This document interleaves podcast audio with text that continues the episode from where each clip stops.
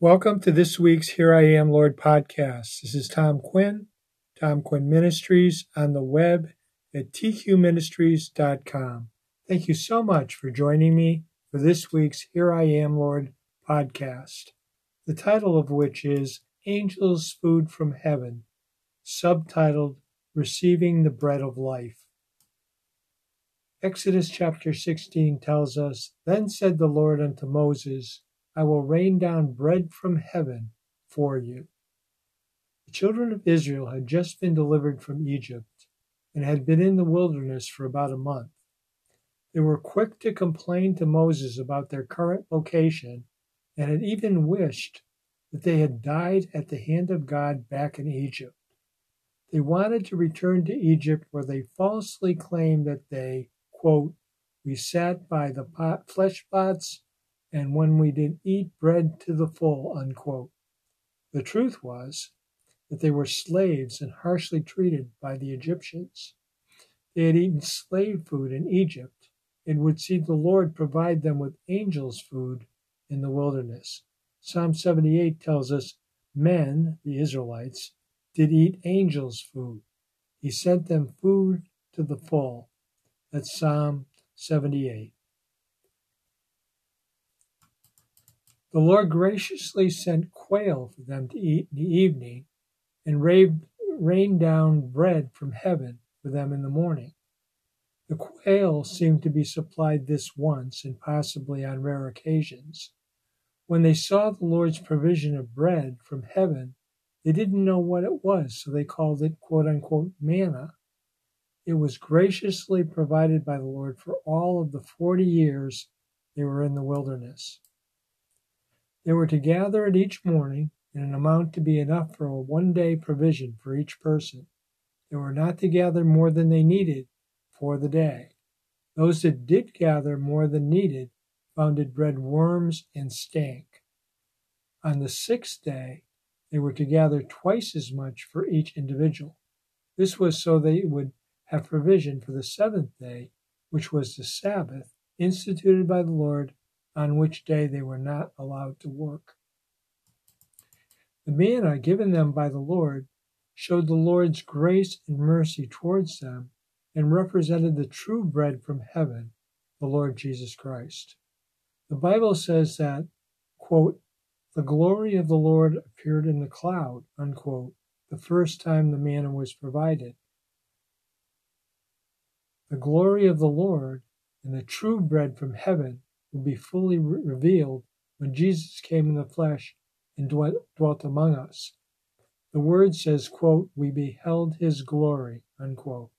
So the manna was a type of God's provision of his son that the world might, might not perish, not of hunger, but as a result of our fallen nature.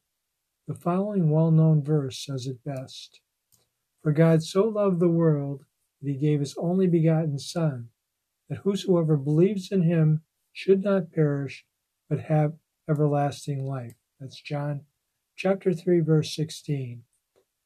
The manna miraculously provided to Israel in their great need for sustenance points in type to Christ as our daily provision. Some of the inter- interesting facts about the manna sent from the Lord that point to Christ in type are the following it was given freely by the Lord, grace. It was given only to Israel. Only believers received from the Lord. The manna came to them where they were. The Lord finds us. Each individual had to gather the manna for himself. Everyone must come to the Lord individually. The manna lasted only the day. We must place our faith in the Lord on a daily basis. The manna was white, the purity of Christ. It was sweet to the taste. Living for the Lord is the most wonderful life. And lastly, as the manna was Israel's source of sustenance for 40 years in the desert, we are kept by grace through faith in Christ and Him crucified, with the Lord providing for all our needs. The following verse says it well. According to His divine power, has given us all things that pertain to life and godliness through the knowledge of Him who has called us to the to knowledge and virtue. That's from 2 Peter chapter 1. All of this story of the Lord's gracious provision of manna in the desert is a wonderful picture of the Lord's care for us and his love that brought us a Savior. The true quote unquote bread from heaven was sent by the Lord in his grace and mercy, just as the Israelites were in the wilderness and in need of daily sustenance. We are in the wilderness of sin and can only find our daily sustenance in the one that loved us, and left his home in glory to die on a cross for the sin that has us in bondage. The Lord made this very clear in the following verse I, Jesus, am the living bread which came down from heaven. If any man eat of this bread, he shall live forever. And the bread that I shall give is my flesh, which I will give for the life of this world. Of course, he did that with the cross. That's from John chapter 6. Also, John chapter 6, verse 47 tells us, He who believes on me, Jesus, has everlasting life. I am the bread of life. The Lord calls out to us and points us to the quote, living bread which came down from heaven, unquote. It is freely given by the Lord in His grace and mercy. We must receive this living bread by placing our faith in the Lord and His sacrificial work at Calvary. Only those that come to Him in repentance and faith receive, but those that do come experience the blessings of the Lord in this life and in the life to come. As has been said, living for the Lord is the most wonderful life the Lord has proven his love for us and draws us to himself. In the following verse, the Lord makes his love for us abundantly clear. Yes, I have loved you with an everlasting love. Therefore, with loving kindness, I have drawn you. That's from Jeremiah chapter 31. If you do not know the Lord today, he is only a prayer away. The following is the sinner's prayer prayed by millions down through the years.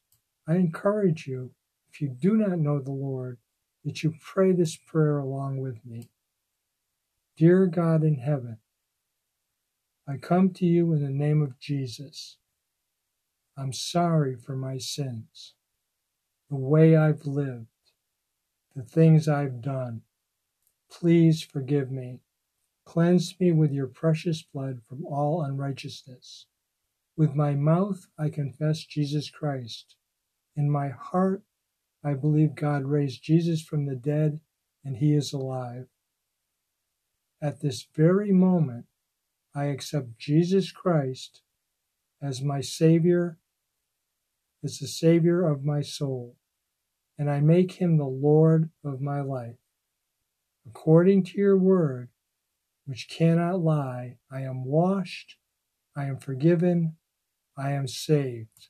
Amen. If you prayed this prayer with me and believed, according to God's word, you have passed from death to life. You have been born again, born from above. Praise the Lord. Romans chapter 10, verses 9 and 10 tell us this that if you shall confess with your mouth the Lord Jesus and shall believe in your heart that God raised him from the dead, you shall be saved. For with the heart man believes unto righteousness, and with the mouth confession is made unto salvation. Again, that's Romans chapter 10. If you prayed that this prayer with me, I encourage you to tell somebody what you've done. It'll strengthen you in your new faith. And remember always that God loves you. Thank you so much for joining me for this week's Here I Am Lord podcast. I just want to remind everyone that my website at tqministries.com has many articles on prophecy, salvation, the baptism of the Holy Spirit, and our daily walk with the Lord. Also, there are pages containing the ABCs of salvation, the sinner's prayer, the sin nature and how it's addressed, and victorious Christian living. Again, all this information can be accessed at tqministries.com. Again, this is Tom Quinn, Tom Quinn Ministries, hoping to see you next time for our podcast. May the Lord richly bless you.